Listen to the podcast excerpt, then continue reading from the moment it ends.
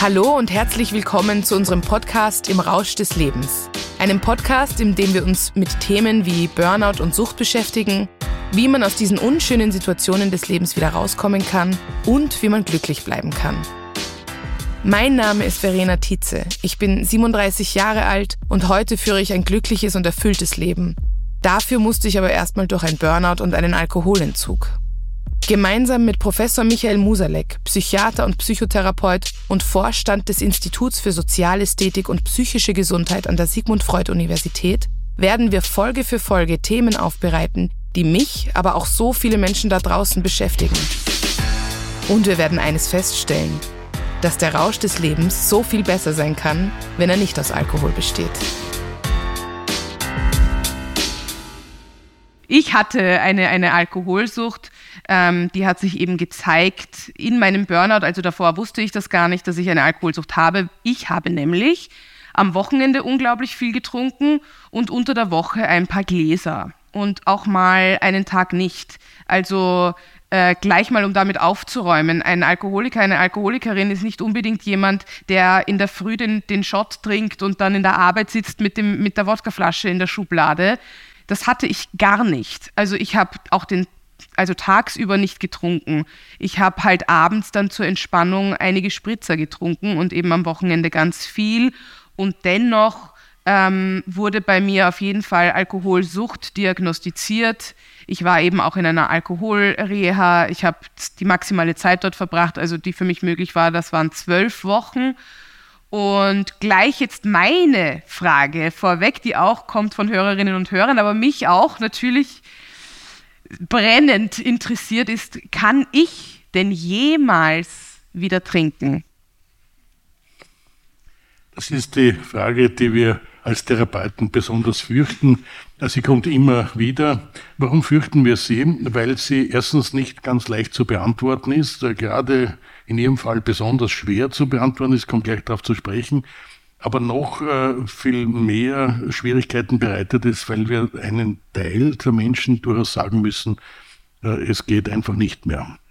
Äh, es geht ein kontrolliertes Trinken, ein, wir sagen ja dazu moderates äh, Trinken oder kompetentes Trinken einfach nicht mehr. Und zwar das ist dann der Fall, wenn jemand in eine körperliche Abhängigkeit so weit geraten ist, dass der Körper mit Entzugserscheinungen reagiert. Also Entzugserscheinungen sind äh, beim Alkohol Zittern, Schwitzen, Unruhezustände, Spannungszustände, Schlafstörungen, Übelkeit, Erbrechen. Und wenn diese Erscheinungen wieder weggehen, wenn man Alkohol trinkt, dann hat man eben sogenannte Entzugserscheinungen. Wenn der Körper einmal mit Entzugserscheinungen reagiert, dann ist ein Point of No Return erreicht, äh, dann geht's nicht mehr. Das ist in diesem Fall bei Ihnen nicht der mhm. Fall, Gott sei Dank. Aber es gibt einen zweiten Bereich und, und äh, das ist äh, die schwere psychische Abhängigkeit. Und da kann man auch schon so weit fortgeschritten sein, dass ein wieder moderates, seltenes Trinken praktisch nicht mehr möglich ist. Das, was ich in jedem Fall sagen kann, ist, dass nichts zu trinken für sie unglaublich leichter ist, als ein bisschen was zu trinken. Weil beim Nichtstrinken ist es so, dass man irgendwann einmal sein Leben so umgestellt hat, dass ihm Alkohol einfach keine Rolle mehr spielt. So wie äh, der, der geraucht hat, wenn er gar nicht mehr raucht über viele Jahre, äh, irgendwann einmal fällt es ihm gar nicht auf, dass er nicht raucht, äh, weil es eben gar kein Teil seines Lebens ist. Während wenn man ein bisschen was trinkt, dann ist es ein permanenter Kampf, eben nicht wieder dorthin zu kommen, äh, wo man hinkommt. Also es ist nicht völlig ausgeschlossen.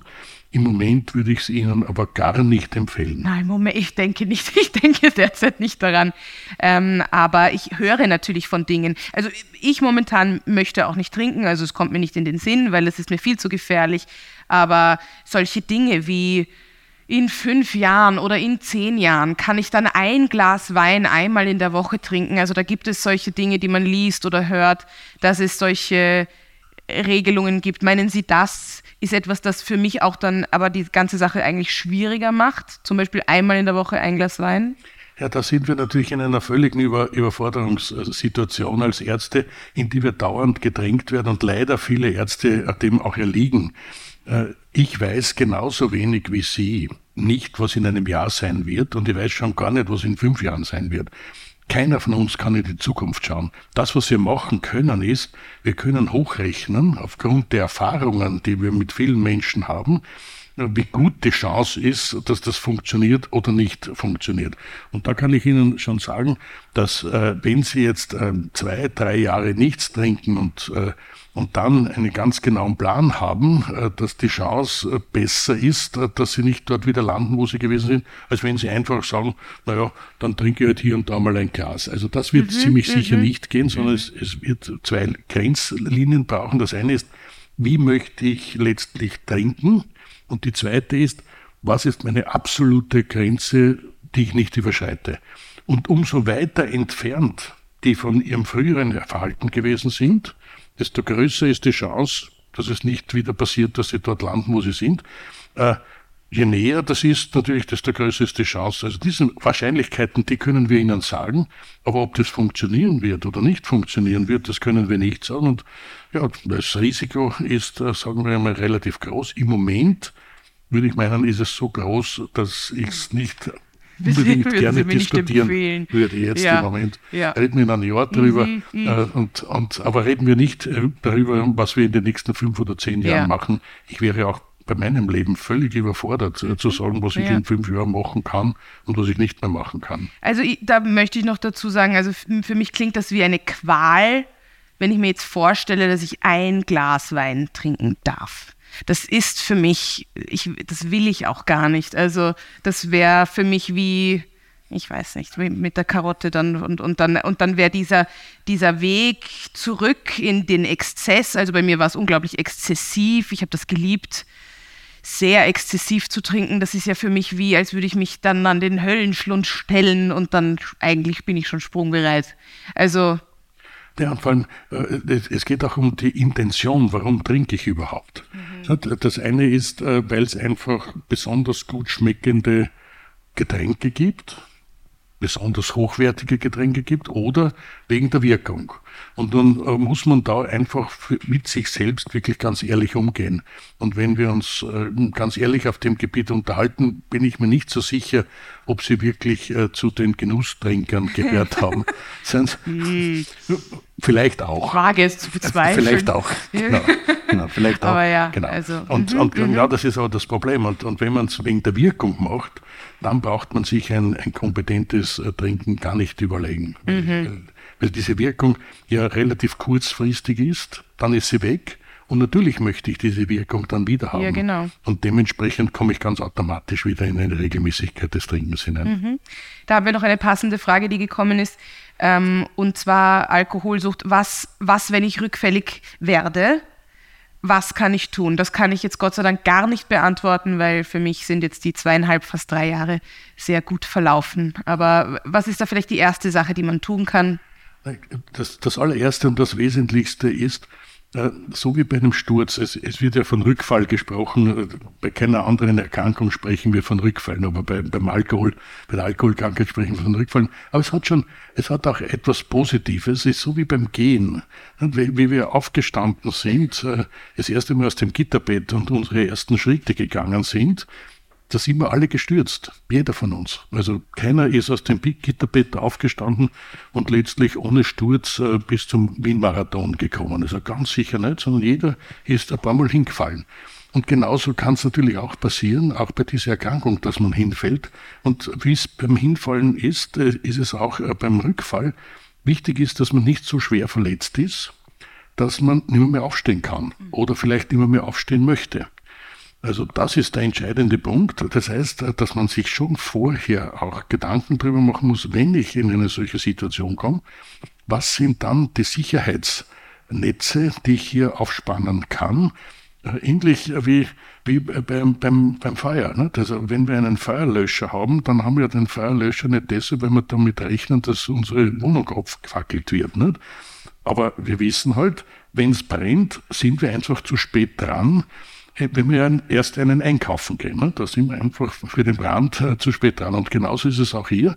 Man muss sich schon mit diesem Rückfall auseinandersetzen, dass der möglich ist und dann im Sicherheitsnetz einbauen. Das kann sein ein Mensch, äh, an den man sich dann direkt gleich wendet. Äh, das kann äh, auch sein eine Verhaltensweise. Man sagt, wenn, wenn ich etwas trinke, dann muss ich auch äh, sehr rasch nicht alkoholisches in großer Menge zu mir trinken und dann auch wirklich sofort wieder gleich aufhören.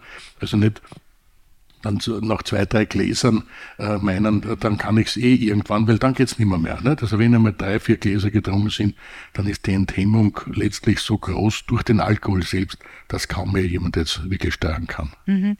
Da, da kann ich jetzt auch noch von, von mir persönlich erzählen, wie das bei mir ist, weil ich habe natürlich ein, ein Netz, äh, das brauche ich auch.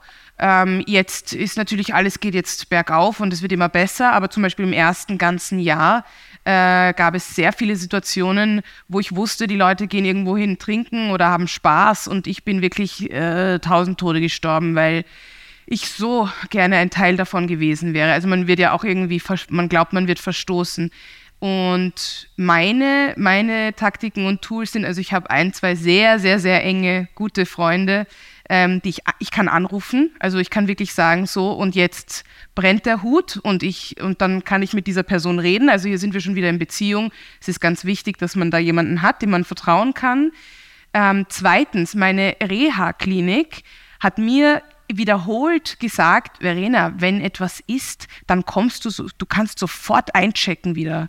Also die haben mir diese Sicherheit gegeben, dass ich einfach zurückgehen kann. Und, und auch jetzt habe ich das im Hinterkopf. Jetzt weiß ich noch so und wenn was passieren würde, ich würde sofort dorthin fahren und mich einchecken. Es ist mir egal, dann bin ich eine Woche, zwei Wochen weg. Das gibt mir auch unglaublich viel Sicherheit. Und das Dritte ist, dass ich eine sehr, sehr gute Beziehung zu meiner Therapeutin habe und ich regelmäßig in Therapie bin. Ich gehe immer noch sehr regelmäßig in Therapie und das ist auch dieser Feuerlöscher, der schon da ist, weil ich alle zwei Wochen darüber rede, wie es mir geht und ich schaue, dass ich stabil bleibe.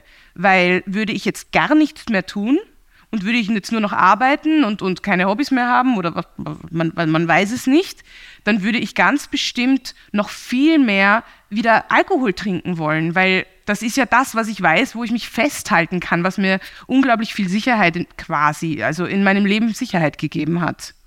Ja, also, also so viel ähm, zu, meinen, zu meinen Taktiken. Noch äh, bevor ich äh, an, an euch und an Sie äh, weitergebe, eine ganz wichtige Frage, die immer wieder kommt, ist, was können Angehörige tun? Was können Freunde tun?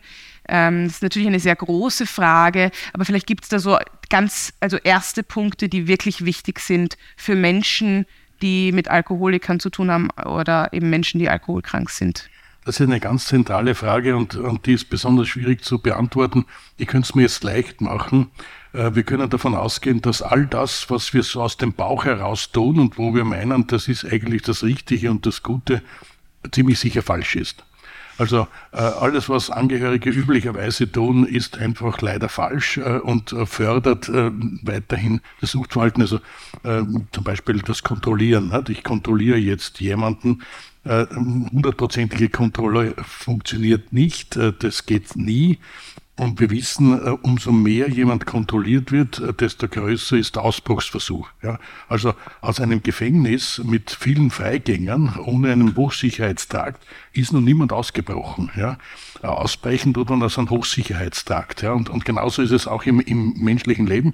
Also das mit der Kontrolle funktioniert nicht das Unterstützen äh, der, der Suchten natürlich gar nicht. Äh, das ist natürlich das Allerschlechteste, dass man also sagt, das ist eh nicht so arg, äh, trinkst halt nur ein oder zwei Gläser, was auch leider immer wieder, mhm. wieder vorkommt. Und ganz besonders schlimm ist es dann, wenn man versucht, selbst Therapeut zu werden, ohne dass man aber ein Know-how als, als Therapeut hat. Das ist ungefähr das Gleiche, wie wenn ich versuchen wollte, mein Auto äh, zu reparieren. Und es ist ein Auto viel einfacher gestaltet als ein alkoholkranker Mensch.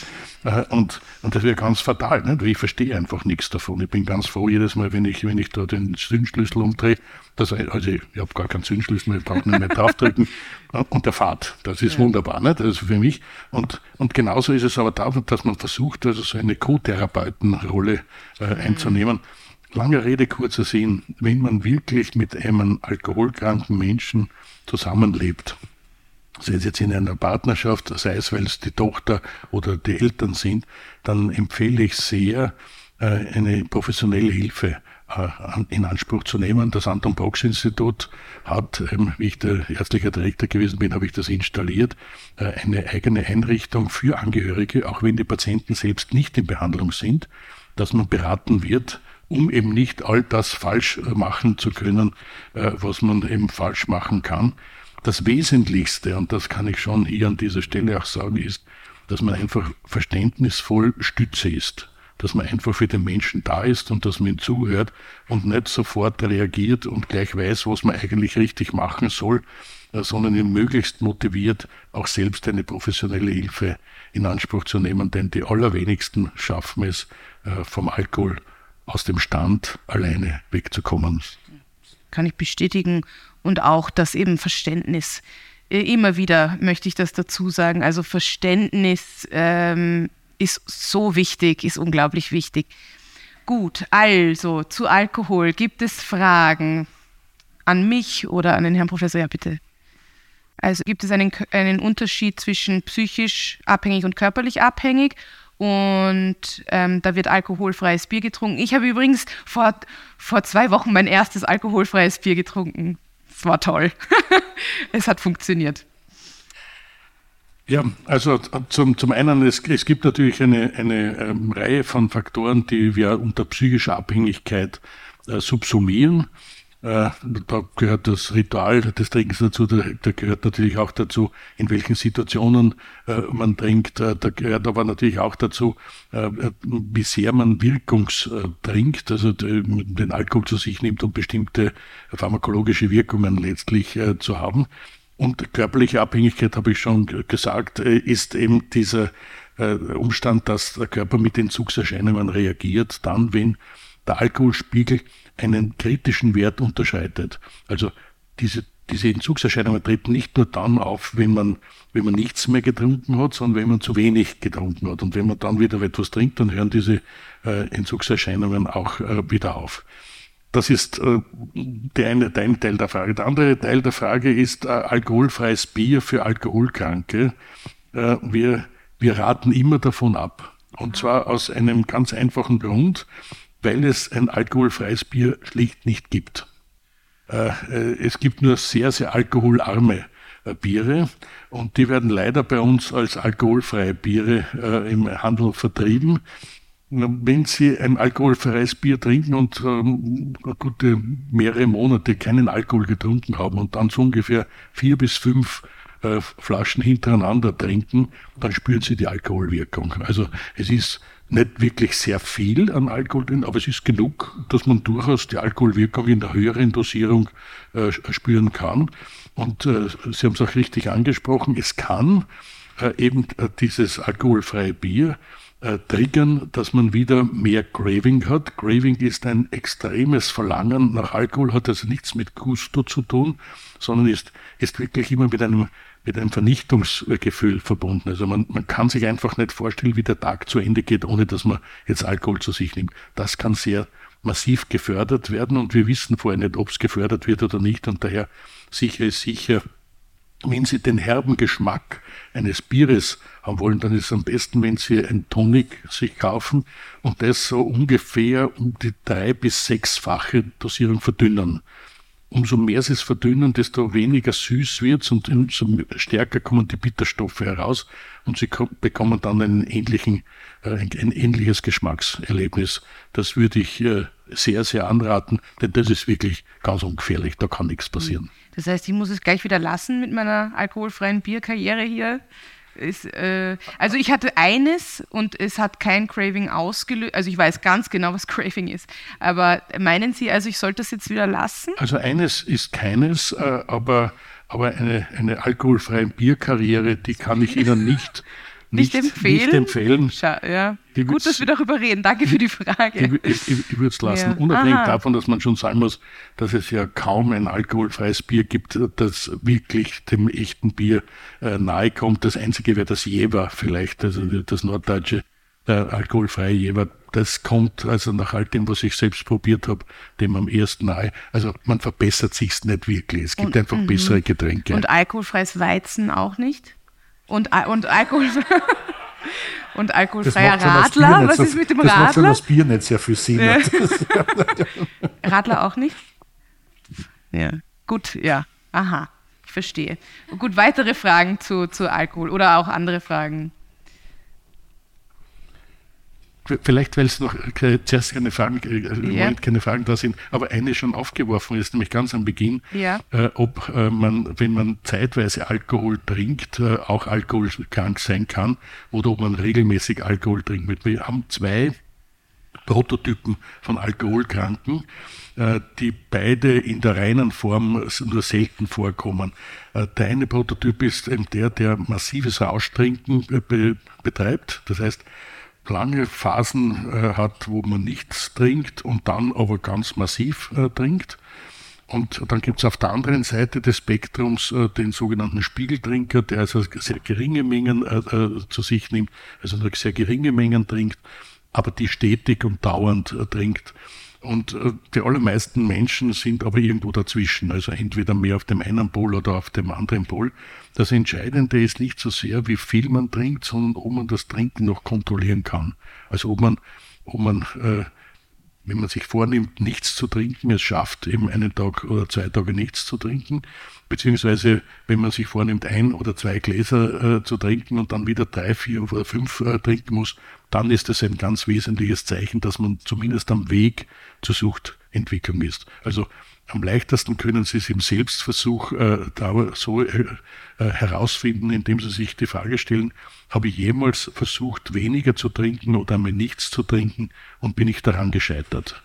Und wenn das einmal passiert, dann ist einmal keinmal, genauso wie beim alkoholfreien Bier. Aber wenn das oftmals passiert, äh, dann äh, ist es schon ein echtes Warnzeichen. Mhm. Gut, es gibt noch eine Frage, die uns zugeschickt wurde auch, ähm, und zwar Frauen und der Alkohol. Ähm, man, man liest schon ein bisschen mehr darüber. Es scheint, als ob die, die Zahlen steigen würden.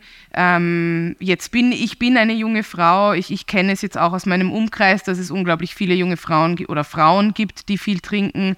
Und ähm, was mir natürlich schon in den Sinn kommt, ist, dass es unglaublich viel Druck gibt auch auf, auf, auf Frauen und, und, und wir uns emanzipieren wollen und wir eben auch viel arbeiten möchten und, und dazu kommt aber vielleicht Familie oder Kinder, Babys ähm, und dass man auch noch genügen will und dass man auch noch nach außen hin ja eigentlich äh, gut dastehen möchte und Alkohol mir da schnell hilft. Stimmt das, dass das, das die Zahl der Frauen steigt? Äh, Gibt es da, gibt's da was dazu? Also äh, es ist leider so, dass äh, die Zahl der alkoholkranken Frauen deutlich zunimmt.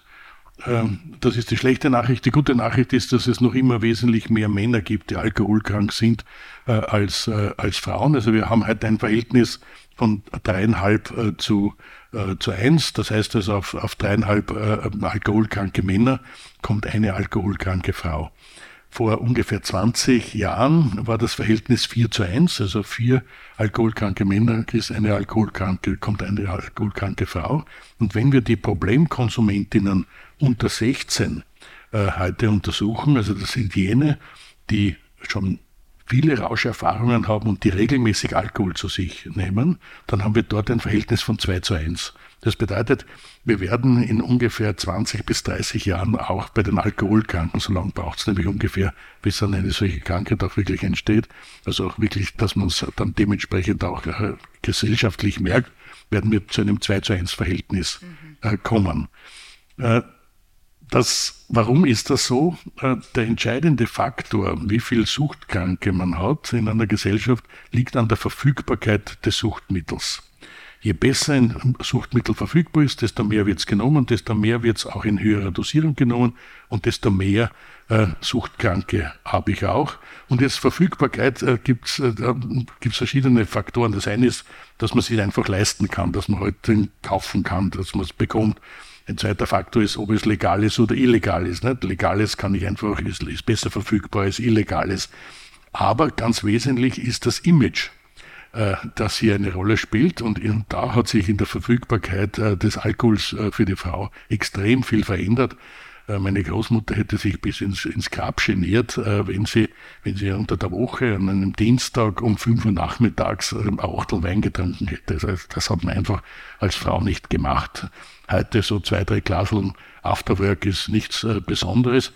Das, der zweite Faktor ist der, also auch noch in meiner Jugend, wenn ein, eine Frau einen, einen betrunken gewesen ist. Ja, das war etwas, das war erstens einmal relativ selten und, und etwas, was ganz abgelehnt worden ist. Nicht? Heute so ein kleiner Damenspitz, das ist schon ganz in Ordnung. Also, und, äh, und damit ist die Verfügbarkeit wesentlich besser und deshalb haben wir auch so hm. massive äh, Zahlen und natürlich, das, was Sie angesprochen haben, äh, Frauen sind heute in sehr, sehr häufigen Mehrfachbelastungen. Diese Mehrfachbelastungen führen zu Überlastungen.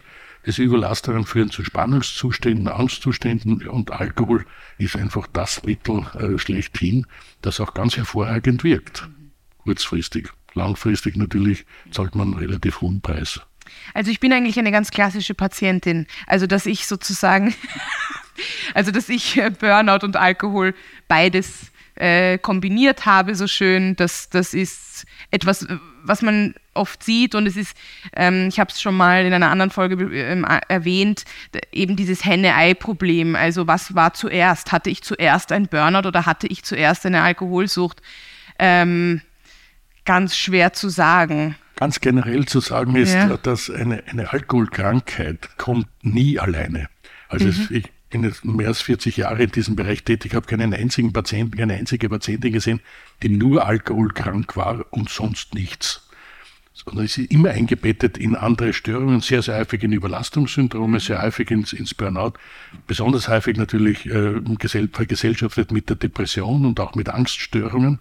Und äh, wie Sie es schon richtig gesagt haben, es ist letztendlich eine Henne-Ei-Diskussion, was war zuerst und was kommt nachher. Äh, es ist immer ein Wechselspiel zwischen beiden, wobei man heute eher davon ausgeht, dass die Alkoholkrankheit selbst keine Komorbiditäten hat, also keine Begleiterkrankungen hat, sondern selbst die Begleiterkrankung ist. Also es ist eigentlich eine Reaktionsform auf eine Problemsituation und meist äh, ist diese Problemsituation nicht nur ein Problem, sondern eine ausgewachsene äh, psychische Erkrankung. Mhm, mh. Spannend. So, also gibt es äh, aus dem Publikum jetzt noch Fragen dazu? Ja. Also die Frage ist zu Jugendlichen derzeit, die eben Komasaufen betreiben, sich komatös trinken. Ähm, woher kommt das? Wird das schon aus dem Elternhaus äh, mitgereicht quasi? Sehen Sie das bei den Eltern oder, oder wie kommt es dazu? Also zum Ersten, äh, das Alkoholproblem ist äh, nicht primär bei der Jugend zu verorten, sondern klassischerweise zwischen dem 40. und 60. Lebensjahr äh, der Bevölkerung. Also dort äh, haben wir das Hauptproblem. Natürlich gibt es viele Jugendliche, die auch äh, Alkohol schon massiv zu sich nehmen. wir haben da auch gewisse Zuwachsraten und zwar deshalb, weil immer früher schon mit dem Alkoholtrinken begonnen wird. Also das Einstiegsalter vor ungefähr 20 Jahren. Entschuldigung. Das Einstiegsalter vor ungefähr 20 Jahren war das 16. Lebensjahr, so ungefähr, 15, 16, 17. Heute ist es 11, 12, 13. Also es ist viel, viel früher. Und äh, das, das ist eines äh, der Gründe, einer der Gründe dafür, dass wir hier Zuwachsraten haben. Zum Kummersaufen äh, zu sagen, ist zu sagen, dass es äh, diese Form dieses Rauschtrinkens, äh, dieses massiven Rauschtrinkens auch früher schon gegeben hat. Das ist keine Erfindung äh, der, der, Jugendlichen von heute. Nur früher hat man anders dazu gesagt, hat man Liesel trinken dazu gesagt. Das war so, war so ein, so ein, ein netter Ausdruck halt. Nicht? Aber da ist auch darum gegangen, möglichst rasch, möglichst viel äh, zu trinken und, und möglichst rasch äh, berauscht äh, zu sein.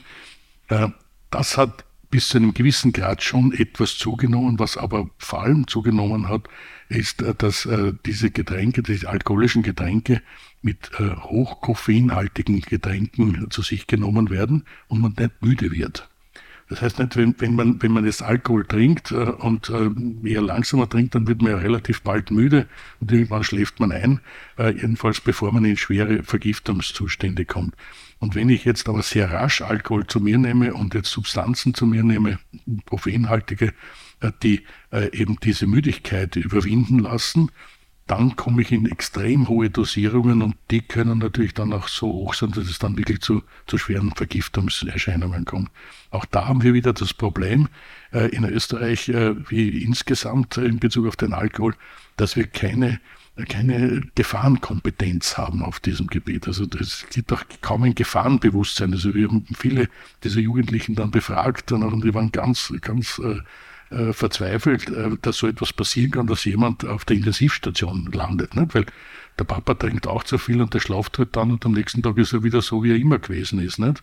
Äh, und, und, und, und das ist es, was für diese Menschen, für diese jungen Menschen einfach das Problem ist, dass sie sich nicht vorstellen können, dass das letztlich ein tödliches Agens ist. Also man kann an einer Alkoholvergiftung sterben. Das ist gar keine Frage. Selbst mit intensivmedizinischen Maßnahmen, die wir heute ja Gott sei Dank äh, sehr zur Verfügung haben.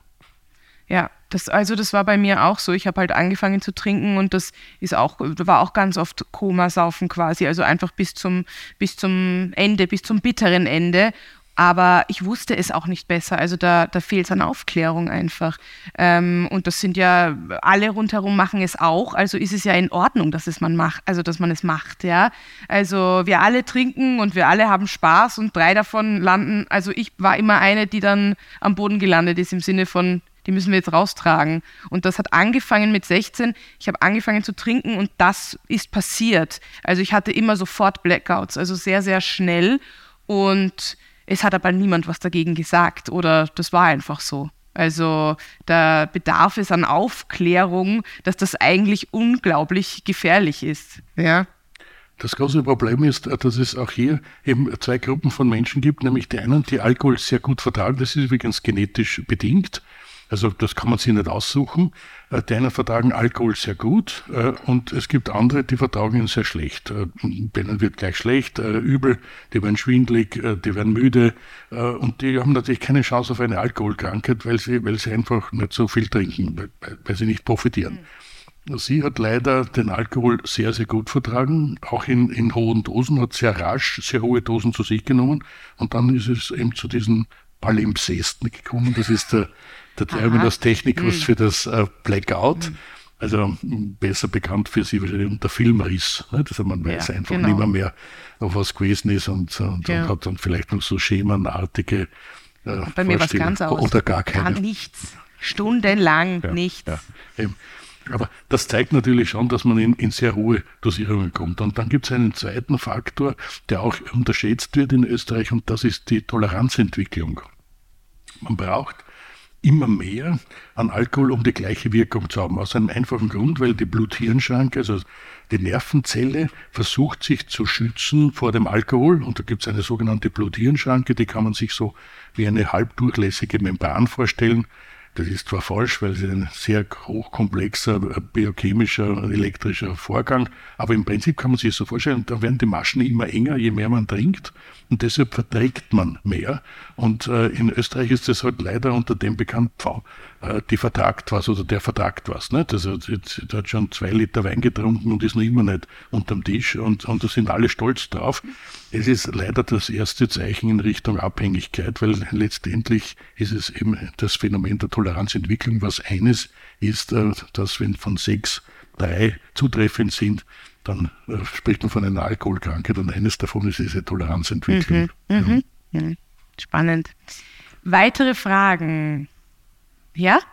Also die Frage ist, ob ich den Alkohol in irgendeiner Form substituiere. Ähm, ja, das, also es ist ganz, ganz wichtig, äh, dass man äh, neue Wege findet. Also was nicht geht, ist, dass ich verzichte auf Alkohol, mich einsperre und sage so und jetzt und das war's und ich kann jetzt am Leben nicht mehr teilhaben und ich mache das mit Disziplin. Das funktioniert nicht. Also was ich brauche, ist etwas anderes und besonders ich brauche etwas, das mich glücklich macht. Das ist ganz, ganz wichtig. Etwas, das mich erfüllt. Ähm, das heißt nicht einfach nur, oh Gott, ich muss jetzt jeden Tag joggen gehen, weil wenn mir Joggen nicht gefällt, dann vielleicht lieber nicht. Aber ähm, ich habe zum Beispiel, ich habe angefangen, alles auszuprobieren. Also ich war eben Kitesurfen, ich habe Tennis gespielt, ich habe im Chor gesungen, ich habe Gitarre gespielt. Ich mache das jetzt nicht alles noch, aber ich habe alles Mögliche ausprobiert, ähm, um Dinge zu finden, die mir dann wichtig werden und immer wichtiger werden und der Alkohol immer unwichtiger. Und so denke ich dann auch nicht mehr so viel an Alkohol. Es ist total wichtig. Ähm, das ist eben auch dieses Orpheus-Programm eigentlich, ja, ähm, das am Anton Proksch Institut ist. Ich hatte das auch in meiner Reha, ich war in einer anderen Reha, aber ich habe zum Beispiel ganz viel gemalt. Ich, ähm, wir haben musiziert in der Reha. Also Kreativität ist unglaublich hilfreich. Und ähm, ich für mich habe zum Beispiel Tagebuchschreiben äh, entdeckt und ich schreibe immer noch täglich Tagebuch. Es gibt eben, mein erstes Buch gibt es schon und ich arbeite gerade am zweiten und das erfüllt mich und das macht mich glücklich. Und das ist eine ganz neue Lebensqualität, die viel, viel schöner für mich ist als das tägliche Saufen, weil der Alkohol hat mich ja auch sehr depressiv gemacht und ich war ja, ich habe mich sehr geschämt immer oder Sonntagabend war besonders schlimm. Und ähm, das fällt ja jetzt alles weg und das ist äh, unglaublich toll, das also jetzt so ein Leben zu haben, wo, ich, wo das alles wegfällt, diese, diese schlimmen Dinge, die der Alkohol ja hervorruft. Es geht nicht um Substitution. Ich glaube, das ist ein ganz wesentlicher Punkt, weil Ersatz hat immer so etwas, einen Schalenbeigeschmack. Nicht? Also da habe ich etwas Wunderbares und dann mache ich etwas, was vielleicht auch ganz gut ist. Das ist viel zu wenig das, was man neu macht, äh, dort, wo man sich neu ausrichtet, eben zum Beispiel auch im Orpheus-Programm, muss einfach wesentlich besser sein. Es muss das, was vorher gewesen ist, übertönen. Und dann kann man auch auf das leichter verzichten. Im anderen Fall verzichtet man bei jeder, bei jeder Substitution, verzichtet man auf das Eigentliche. Und das ist natürlich ganz furchtbar. Also es muss einfach besser, schöner sein und, und äh, man versucht, das Leben mit äh, vielen Freuden und Schönem anzureichern. Und äh, vieles an Schönem und Freuden äh, erleben, gibt es ja nicht unter dem Alkohol, weil, und das ist auch jetzt gerade hier angesprochen, ist, denke ich, etwas sehr Wichtiges, was auch wenige Menschen wissen, Alkohol ist ja eine depressionogene Substanz. Also Alkohol ist eine, eine Substanz, die Depressionen auslöst und auch verstärkt. Und zwar in höherer Dosierung, also wenn Alkohol in höherer Dosierung zu sich genommen wird, beziehungsweise auch chronisch zu sich genommen wird, dann haben wir regelhaft äh, diese, diese äh, depressive Symptomatik. Äh, Sie kennen das wahrscheinlich so alle aus dem heroischen Selbstversuch. Also nicht an sich selbst, weil sie trinken natürlich nicht so hohe Mengen, aber sie waren schon auf einem Fest einmal. Nicht? Und wenn man auf ein Fest geht, läuft es immer im gleichen, im gleichen Maße ab. Also am Anfang sind alle lustig und man kommt sich nahe und es ist eine gute Stimmung und so. Und dann so ab, 11, 12 machen wir erst ab 1. Dann werden die großen Themen der Menschheit besprochen. Nicht? Die, genau, die Nord-Süd-Problematik, der Hunger in der Welt, äh, unsere Bundesregierung, die katholische Kirche und all diese großen Themen. Und alle haben so den Eindruck, jetzt in eine intellektuelle Phase einzutreten. Ja. Hat natürlich mit intellektueller Phase gar nichts zu tun, sondern ist die depressionogene Wirkung des Alkohols. Äh, weil diese Diskussionen gehen immer gleich aus. Es ist eh alles wurscht, alles geht den Bach hinunter, es ist alles furchtbar und kann nicht besser werden oder etwas ähnliches. Also Alkohol ist eine eine äh, depressionogene Substanz. Das ist quasi der lustige Teil äh, dieses, dieses äh, äh, Beispiels. Der gar nicht lustige Teil ist, dass wir jedes Jahr in Suchtkliniken eine ganze Reihe von Patienten verlieren durch sogenannte akute Suizide. Das sind Suizide, die nicht geplant sind, sondern die passieren eben unter starker Alkoholisierung, kommt es zu einer entsprechenden auch Enthemmung und wenn diese Menschen gerettet werden, dann erzählen sie uns, dass sie das überhaupt nicht wollten, dass sie auch völlig verzweifelt sind, dass sie so etwas getan haben. Äh, aber es ist natürlich eine leider klassische Kombination. Depression plus Enthemmung ist natürlich ein ganz hohes Gefahrenmoment. Also Alkohol ist eine depressionogene Substanz und das sollten wir nie vergessen, äh, wenn wir mehr als zwei oder drei Gläser trinken. Mhm ähm, warum die äh, kreative Arbeit trocken besser ist? Ha, ja? Mit Drogen, mit Drogen besser ist. Ach so. Ja, ja. Ah, na, da, also die, das ist, das ist, glaube ich, ein Mythos. Also es gibt da diese großen, so Ernest Hemingway und so, die die ganze Zeit gesoffen haben und deswegen waren sie besonders kreativ. Das ist ein Blödsinn. Also ähm, das ist eine Ausrede. Also Sie können gerne dann auch was dazu sagen, aber das ist eine Ausrede. Ähm, ich dachte auch, ich, ich war kurzzeitig äh, Journalistin und habe dann, ich bin dann verkatert in die Arbeit gekommen, beziehungsweise sozusagen noch auf der Welle und habe dann Artikel geschrieben und dachte, das sind die besten Artikel, die ich je geschrieben habe. Und das war eine Katastrophe. Man, man glaubt nur, man, man, man, man ist besonders äh, kreativ in diesen Momenten. Also ich kann jetzt von mir persönlich sagen, ich war noch nie so kreativ und hatte noch nie so viele Ressourcen äh, wie jetzt, seit ich klar denke. Also ähm, ich glaube, dass das, dass das, es kann schon sein, dass die kreativen Menschen vielleicht sensibler sind und, und, und deswegen ähm, gerne Alkohol nutzen, um, um diese Sensibilität auszugleichen. Aber dass Alkohol Kreativität fördert, das halte ich für eine Lüge. Das ist vielleicht eine sehr scharfe Form, also, sehr scharfe okay. Formulierung. Ähm, also, wenn Alkohol in ganz geringen Dosierungen zu sich genommen wird, äh, dann wirkt er ja euphorisierend und gleichzeitig enthemmend. Und das ist natürlich eine ganz gute Konstellation, um auch kreativ zu sein. Äh, relativ rasch Allerdings äh, werden wir anästhesiert, also Alkohol hat auch eine anästhesierende Wirkung, das heißt, wir spüren nicht mehr so viel. Wir spüren auch emotional nicht mehr so viel. Und da ist schon das erste Hemmnis äh, der Kreativität. Äh, und dann natürlich kommt es zu dem Umschlag noch in, in die Depressivität. Also mit ganz geringen Mengen könnte man die Kreativität schon erhöhen. Nur meist äh, wird es relativ bald mehr und übrigens auch bei den genannten Beispielen oder bei diesen berühmten Menschen, die äh, ein Alkoholproblem gehabt haben, äh, ist die Kreativität nicht wegen des Alkohols äh, gewesen, sondern trotz des Alkohols bestanden, also gar keine Frage. Die meisten davon haben auch eine sogenannte bipolare Störung gehabt, also die haben manische Phasen und depressive Phasen gehabt. Das sind in der Tat Menschen, die viel emotionaler sind und auch der mehr erleben als der Rest der Welt. Und insofern ist das schon eine gute Voraussetzung, um auch künstlerisch kreativ zu sein. Allerdings ist es nicht ausreichend. Also es genügt nicht, eine bipolare Störung zu haben und man ist schon ein guter Künstler.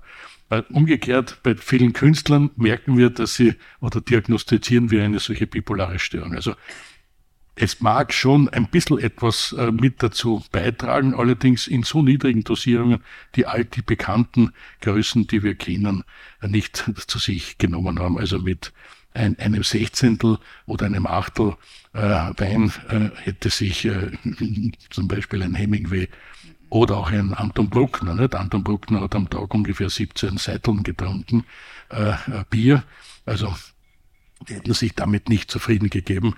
Also diese Menschen waren sicher trotz des hohen Alkoholkonsums noch immer kreativ. Da kann man sich erst vorstellen, was die auch ohne Alkohol noch geschafft hätten. Weitere Fragen? Also die Frage ist zu eben nochmal zu Familien und, und zu Angehörigen, ähm, dass es ja sowas gibt wie einen Trend zu Interventions oder dass man da eben in großer Runde sich zusammensetzt und dann mit dieser Person spricht. Warum ist das keine gute Idee? Es handelt sich bei der Alkoholkrankheit um eine ganz besonders schambesetzte Erkrankung. Und äh, die allermeisten Alkoholkranken wissen, dass sie sind, aber können es natürlich nach außen schwer zugeben. Und äh, wenn wir in eine schambesetzte Situation kommen, äh, dann neigen wir natürlich dazu, einfach äh, sozial angepasst äh, zu antworten, halt äh, irgendetwas, wo wir denken, das ist ganz gut sozial verträglich und hat aber mit der beobachtbaren Realität üblicherweise nicht allzu viel zu tun. Manche sagen dazu, man lügt. Also manche äh, sagen ihm den Alkoholkranken nach, dass sie, dass sie hier sehr oft lügen. Sie lügen nicht mehr als, als alle anderen, sondern es ist eine Frage des Vertrauens. Ich brauche ein sehr, eine sehr hohe Vertrauenslage, um überhaupt eine Chance zu haben, mit diesen Menschen äh, ins Gespräch zu kommen über ein Thema, das für ihn sehr schambesetzt ist. Und äh, wenn ich jetzt in einer tributalen Situation bin, äh, dann ist natürlich diese Vertrauenssituation von Haus aus schon nicht sehr gegeben, weil da gibt es also den Gegner und, und mich, der jetzt in irgendeiner Form hier Rede und Antwort stehen muss. Ich vergleiche es am, am liebsten damit mit mit das, dem Gespräch über die eigene Sexualität. Ich werde das jetzt nicht machen, aber ich könnte jetzt jemanden von Ihnen fragen, äh, wie die Sexualität ausschaut. Ja, also nicht so, wie man sich es vorstellt, sondern so, wie es wirklich ist, mit all den Peinlichkeiten, mit all dem, was stattfindet, was nicht stattfindet. Und äh, wenn ich eine solche Befragung machte, dann würden Sie als erstes einmal sagen, warum soll ich da antworten? Ja, und, und, so genauso geht es aber auch dem, dem Alkoholkranken. Es ist einfach so schambesetzt, dass er einfach nicht darüber sprechen äh, wird. Oder er wird sozialverträglich antworten. Also üblicherweise, wenn wir Untersuchungen machen zur Sexualität des Österreichers, kommt immer das Gleiche heraus, zweimal in der Woche. Und zweimal in der Woche, da haben so die Leute, das, das ist nicht wirklich zu viel und das ist auch nicht viel zu wenig und so, das, passt irgendwie. Ne? Das, ist, das, ist, das ist ganz, ganz in Ordnung. Ist natürlich hundertprozentig gelogen. Es gibt überhaupt niemanden in Österreich, der zweimal in der Woche Sexualität hat. Ne? Ja, wäre ja irgendwie pervers. Ne? Das ist, ist Sonntag schon zweimal gewesen, und man wieder Wochen warten. Oder oder, oder noch ärger nicht. Na gut, wie auch immer. Also, das macht alles keinen Sinn. Ja, also es ist keine Frage. Sie werden hier keine Antwort bekommen. Wenn ich jetzt äh, eine therapeutische Beziehung zu jemandem von Ihnen aufbaue äh, und äh, wir ein Vertrauensverhältnis äh, entwickelt haben, dann könnte ich mir durchaus vorstellen, dass Sie mir auch erzählen, wie Ihre Sexualität wirklich ist und wir kommen ins Gespräch in einem Vier-Augen-Gespräch. Und genauso ist es auch mit dem, mit dem Alkoholkranken. Also äh, es braucht erstens einmal ein Vier-Augen-Gespräch und es braucht eine sehr, sehr hohe Vertrauenslage. Äh, und wenn man die nicht hat, dann macht es einfach keinen Sinn, auch dieses Problem anzusprechen. Es geht einfach nur dann, wenn wir entsprechendes Vertrauen aufgebaut haben. Ja, und auch wenn da so zum Beispiel fünf Leute vor mir stehen und ich allein auf einem Stuhl bin und fünf vor mir sind und alle mit dem Finger auf mich zeigen, dann sind wir schon wieder ganz krass in diesem Scham- und Schuld-Dings drinnen und dann, und dann äh, fühle ich mich ja total attackiert. Also ähm, das kann ich mir nicht vorstellen, dass, das, dass, dass sich das gut anfühlt und man da wirklich dann auch was machen möchte. Ich fühle mich sehr im Leben angekommen oder beziehungsweise ich sehe es als eine Reise. Also es hört auch nie auf. Auch die Selbstarbeit hört nie auf. Ähm, was jetzt, was ich jetzt sagen kann, ist, ich habe noch nie ein, ein tieferes, glücklicheres Leben geführt als jetzt. Also all das, was mir da jetzt geschenkt wurde in den letzten drei Jahren oder was ich mir geschenkt habe ähm, an Arbeit, das ist mit nichts zu vergleichen. Äh, das ist nicht zu vergleichen mit meinem Leben davor. Also ich, ich würde sagen, ich befinde mich auf jeden Fall im, im Rausch des Lebens. Ja, also vielleicht auch noch an der Stelle, ich kann es nur jedem empfehlen, ähm, der vielleicht mal eine Alkoholpause machen will oder ähm, sich damit auseinandersetzen will. Es ist wirklich eine ganz, ganz andere Lebensqualität. Für mich geht es halt eben nicht, dass ich nur ein Gläschen trinke. Deswegen bin ich so radikal und reagiere manchmal auch vielleicht sehr scharf. Ähm, das ist, weil das für mich so ist. Aber ich, ich kann es eigentlich nur empfehlen, weil es ein, ein unglaublich tiefes Leben ist, wenn man sich, wenn man sich mit seinen eigenen Dämonen auch auseinandersetzt. Weitere Fragen? Ja? Die Frage, kommen wir ohne Rausch nicht aus? Vielen Dank für diese Frage, äh, denn sie ist eine ganz besondere. Wir brauchen den Rausch, ohne Zweifel.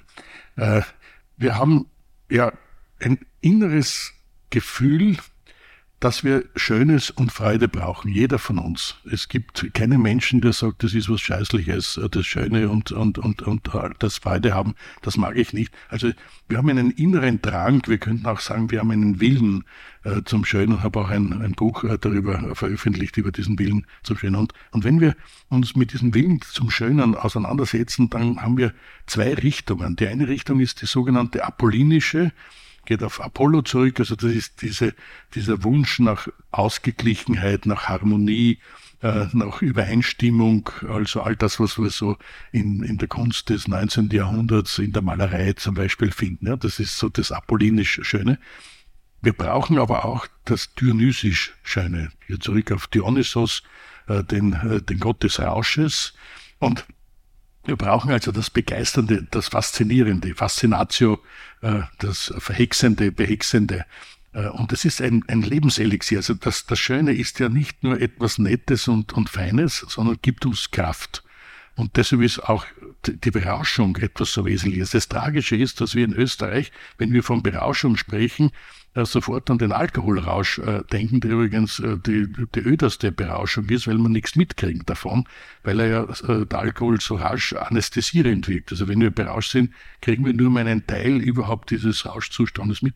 Aber beim Tanzen äh, äh den, den Rausch zu erleben oder bei der Geschwindigkeit beim Kitesurfen oder, oder auch beim Skifahren, ich fahre ja lieber mit den Skiern, das mit dem Kitesurfen, das ist nichts für mich. Aber äh, also äh, da kann man wirklich Rausch erleben oder, oder beim Musik hören. Das ist wunderbar, wie man sich da berauschen lassen kann. Aber auch in einer Beziehung, in der Natur kann man sich berauschen lassen. Also das Rauscherlebnis ist etwas ganz, ganz Zentrales und es wäre ganz falsch, wenn jetzt jemand, äh, nur weil er Alkoholreische immer wieder erlebt hat, dann auf, auf den Rausch verzichten würde. Nein, wir brauchen ihn, gar keine Frage, jeder von uns. Der andere ein bisschen mehr, der andere ein bisschen weniger. Ja, ich brauche auch jetzt immer noch ganz viel Rausch. Also ist mir ganz, ganz wichtig. Ich hole ihn mir halt jetzt woanders, aber mh. ja, ja, zum Beispiel also auf der, auf der Bühne zum Beispiel, also äh, bei meiner Show, das ist auf jeden Fall ein Rausch, wenn ich da alleine stehe und da viele Menschen im Publikum sind und, und ähm, ich da meine, meine Show präsentiere, das äh, gibt mir einen unglaublichen Rausch, ja. Aber auch weil es eben Angst macht und aufregend ist und das ist, also das ist ein sehr, sehr intensiver Rausch. Zum Beispiel beim Schreiben ist es ein bisschen ein ruhigerer Rausch. Aber ja, also dieses Exzessive, das ich früher im Alkohol gebraucht habe, das brauche ich jetzt immer noch. Also ich bin immer noch jemand, der sehr ähm, gerne ex extrem lebt, wenn, ja, wenn ich das so sagen kann. Ja. Also die Frage war, gibt es einen Suchtmenschen? Gibt es sowas wie einen Suchtmenschen? Nein, nein, nein, gibt es nicht. Äh, und äh, das ist mir deshalb so wichtig, weil äh, die, Natur ist ja sehr, sehr ungerecht oder beziehungsweise sie weiß überhaupt nicht, was Gerechtigkeit ist, außer bei der Suchtentwicklung. Jeder, der ein Suchtmittel lang genug, genug viel zu sich nimmt, hat eine gute Chance, suchtkrank zu werden. Es gibt natürlich äh, schon genetische Konstellationen, äh, die das eh ermöglichen, aber es gibt kein Gen für die Suchterkrankung. Also es gibt nicht eine genetische Konstellation, die jetzt äh, direkt für die Suchterkrankung verantwortlich ist, sondern es gibt eben eine genetische Konstellation, die dafür verantwortlich ist, dass man Alkohol gut verträgt zum Beispiel. Und die haben natürlich eine bessere Chance. Und wenn die jetzt noch zusätzlich auch eine genetische Konstellation haben, wo sie eher zu Depressionen neigen und zu Angststörungen neigen, dann merken sie, dass dieser Alkohol ihnen gut tut. Und dann vertragen sie ihn gut und dann nehmen sie ihn öfter zu sich. Und irgendwann kommt es zu einer Dosissteigerung eben über diese Toleranzentwicklung und das ist dann das Tor geöffnet zur Suchterkrankung. Aber es gibt keine Persönlichkeitsstruktur oder eine genetische äh, Konstellation, die jemanden zur Sucht hat. Und vor allem, tragischerweise, es gibt kein Gen, das die Sucht verhindert. Oder eine Persönlichkeitsstruktur, wo man sagt, mir passiert es nicht. Ja. Also das ist eine Mehr. Äh, es gibt ja viele Menschen, nur die anderen werden süchtig.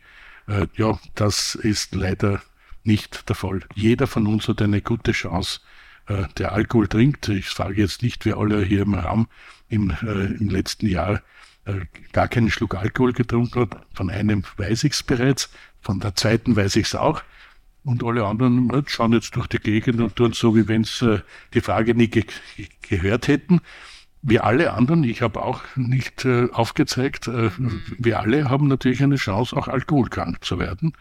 Wichtig ist nur, dass man nicht rechtzeitig versucht, äh, hier die, die Leine zu ziehen und äh, vor allem dann, wenn es regelmäßig wird, äh, wenn es höher dosiert wird und vor allem, wenn wir den Alkohol nicht als Genussmittel mehr einsetzen, sondern äh, wegen der Wirkung trinken. Warum?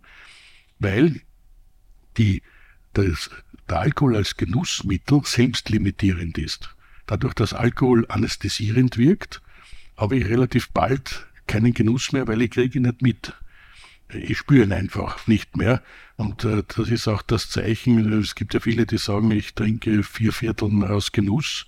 Äh, das erste möglicherweise, beim zweiten bin ich mir nicht mehr ganz sicher und beim dritten weiß ich, es war ganz sicher nur wegen der Wirkung getrunken.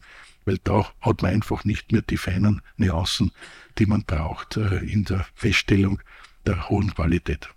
Hier war jetzt noch eine Frage. Ich wiederhole nur kurz die Frage. Also wenn man lange genug sucht, findet man eine Sucht, bei der man picken bleibt. Stimmt das so? Das erste ist, ist ein wunderschönes äh, Wortspiel äh, zwischen Sucht und, äh, und Suchen. Es hat nur etymologisch miteinander überhaupt gar nichts zu tun, sondern Sucht kommt von Sichtum, heißt also, ist ein schweres Leiden äh, und hat mit Suchen oder auf der Suche zu sein äh, nichts zu tun. Das zweite ist, äh, dass äh, wir natürlich Suchtmittel zu uns nehmen können, ohne davon süchtig zu werden. Da gibt's jetzt welche, die ein sogenanntes niedriges Suchtpotenzial haben. Das heißt, da muss ich relativ lang, relativ viel davon nehmen, um süchtig zu werden. Gibt's andere mit einem relativ hohen Suchtpotenzial, ich nur relativ wenig, relativ kurz zu mir nehmen und bin schon süchtig. Also in der ersten Gruppe geht's viel leichter, dass wir ein Suchtmittel zu, zu uns nehmen. Das wäre zum Beispiel Alkohol. Deshalb gibt's ja auch relativ viele Menschen, die Alkohol trinken und nur ungefähr fünf Prozent, was noch immer ein sehr, sehr hoher Prozentsatz ist. Wir gehören zu den Weltspitzennationen diesbezüglich ist alkoholkrank. Also es ist nur ein relativ kleiner Prozentsatz davon alkoholkrank. Und so kann man auch andere Suchtmittel zu sich nehmen. Natürlich, wenn man Heroin intravenös äh, appliziert, ist die Chance, äh, dass man ein reiner User bleibt, nicht sehr groß. Also da ist man relativ bald natürlich dann in einer Sucht. Aber nochmals, nicht jeder muss eine Sucht entwickeln. Also selbst wenn er 100 Jahre alt wird, geht es auch ganz ohne Sucht. Und trotzdem hat man immer wieder auch ein Suchtmittel zu sich genommen. Super. Vielen Dank für diese Frage. Wir kommen jetzt zu einem Abschluss. Jetzt haben wir eh, glaube ich, ziemlich lang und ausführlich geredet. Also vielen Dank ans Publikum. Ähm, Von mir auch, vielen ja. Dank. Vielen Dank an den Herrn Professor Musalek vielen Dank äh, für das schöne Gespräch. Vielen, vielen lieben Dank. Musalek und Tietze im Rausch des Lebens ist eine Produktion aus dem Red Bull Media House. Der Podcast wird produziert von Mesi Tötschinger und Johanna Schwarz.